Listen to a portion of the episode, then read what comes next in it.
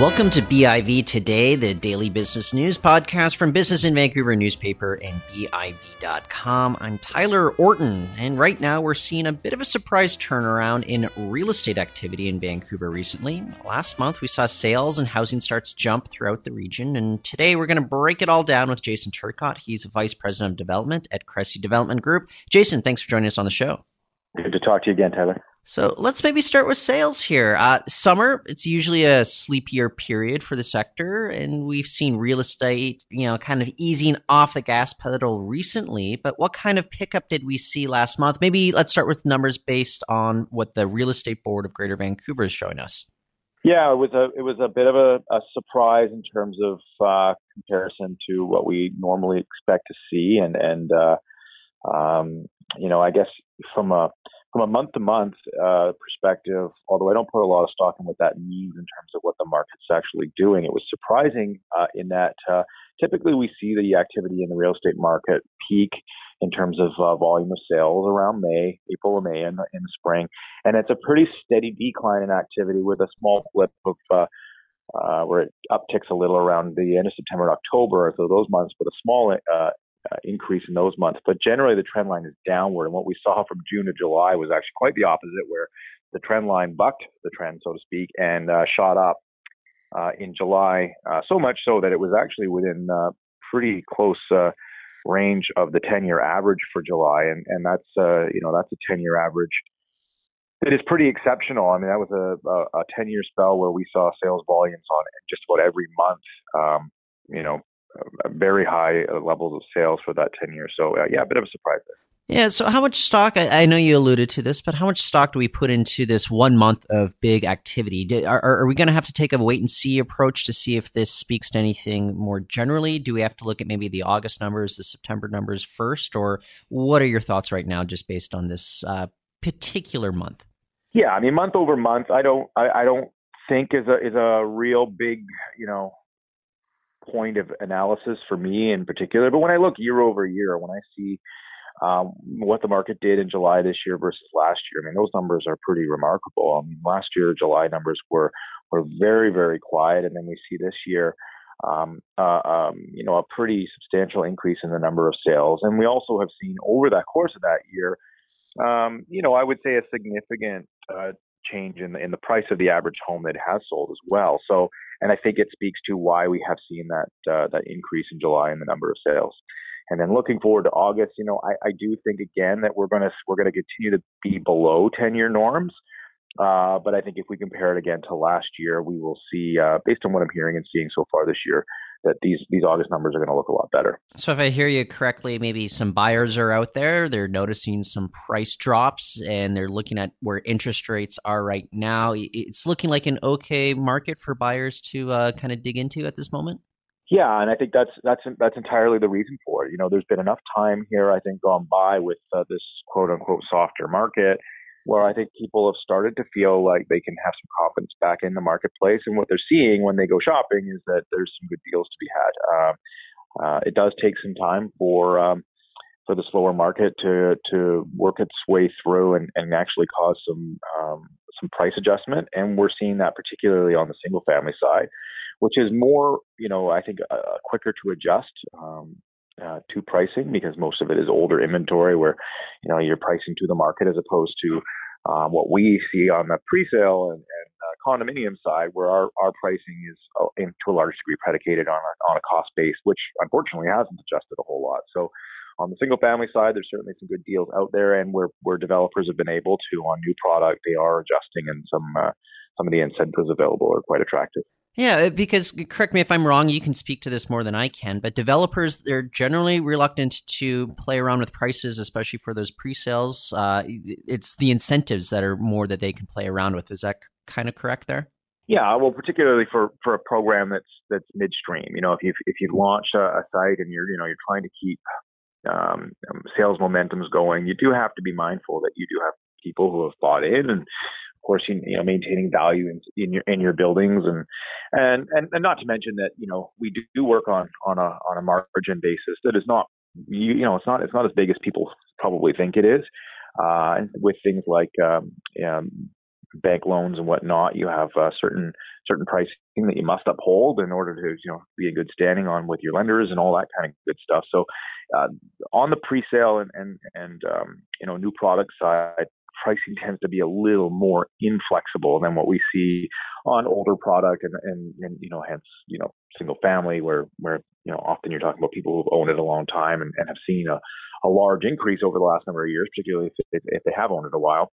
Uh, so their ability to be a little more uh, responsive to the market is certainly um, greater. So uh, I don't know. I, I, like doing hypotheticals every once in a while, and I, am wondering if maybe uh, hypothetically we do see sales increase, sales increase for the next few months. Do you think then it, it moves away from being more of a buyer's market and, and, sellers start to raise prices again, or do you think we've just kind of fallen into this kind of atmosphere where we have a lot of government efforts, these government tools to cool down the housing market? That maybe this is kind of the new normal for prices, at least for the time being. I think it's more the latter. I think um, the you know the resurgence of some buyers uh, showing their willingness to write checks is is great. I think it's it's great for uh, the economy, for for jobs, for for the market in general. But I don't expect that what this is going to lead to is a frenzy like we saw anything near, uh, you know, the years of uh, 14 through 17. Um, that was unprecedented and not the healthiest of, of markets, I would concede. And uh, uh, I think what we're what we're going to go through here is was um, uh, a duration where we see activity and plenty of it, but I think we will remain below that 10 year uh, trend line most months. And I, uh, you know, there could be um, uh, global events that happen that, that cause it to spike one way or the other or change, but uh, those are sort of unpredictable. And one of the things we're keeping our eye on right now is what's going on in Hong Kong, because of course, uh, as uncertainty rises there, we do typically tend to see um, increases in, in, in, immigration. And what we have in Hong Kong as well is a, is a large number of people who actually have dual citizenship and have a fairly, uh, you know, it's for, for them to return back to Canada with Canadian citizenship is, is something that's very available to them. And uh, so there's there's some speculation that we may see a, a slight influx of capital and people moving back to Canada from that part of the world. But uh, yeah, I think generally speaking, we're going to see months that have lots of activity, but we will be below the 10 year average. And with regards to the Hong Kong question, because that's something that we've been talking about in the newsroom here at Business in Vancouver as well, though, you, you have the, a large number of Canadian citizens living there. You have a lot of people with a lot of networks already here in Vancouver. How much of it is maybe people maybe already have access to homes, whether they're staying with family or they may actually own property already, versus do we see maybe that the rental market uh, having even more pressure being put on it as maybe more people come from Hong Kong over to Metro Vancouver? Yeah, it's a good question, and I think probably the safe answer is all of the above. You know, I think, uh, you know, I mean, it doesn't take a, a, a really a large number of people to move you know, in a brief period of time into our city for us to feel the impact. I mean, mm. I mean our vacancy rates are are so low. Um, you know, um, that even a even a, a slight increase in demand for rental housing is going to have an impact.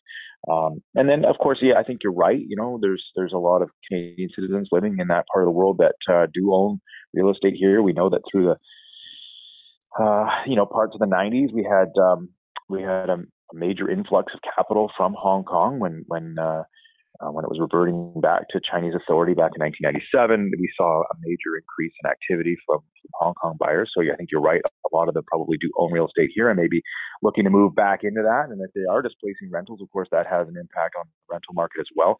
But I also think you're going to have people who, who don't own and will, will be wanting to come over here and own.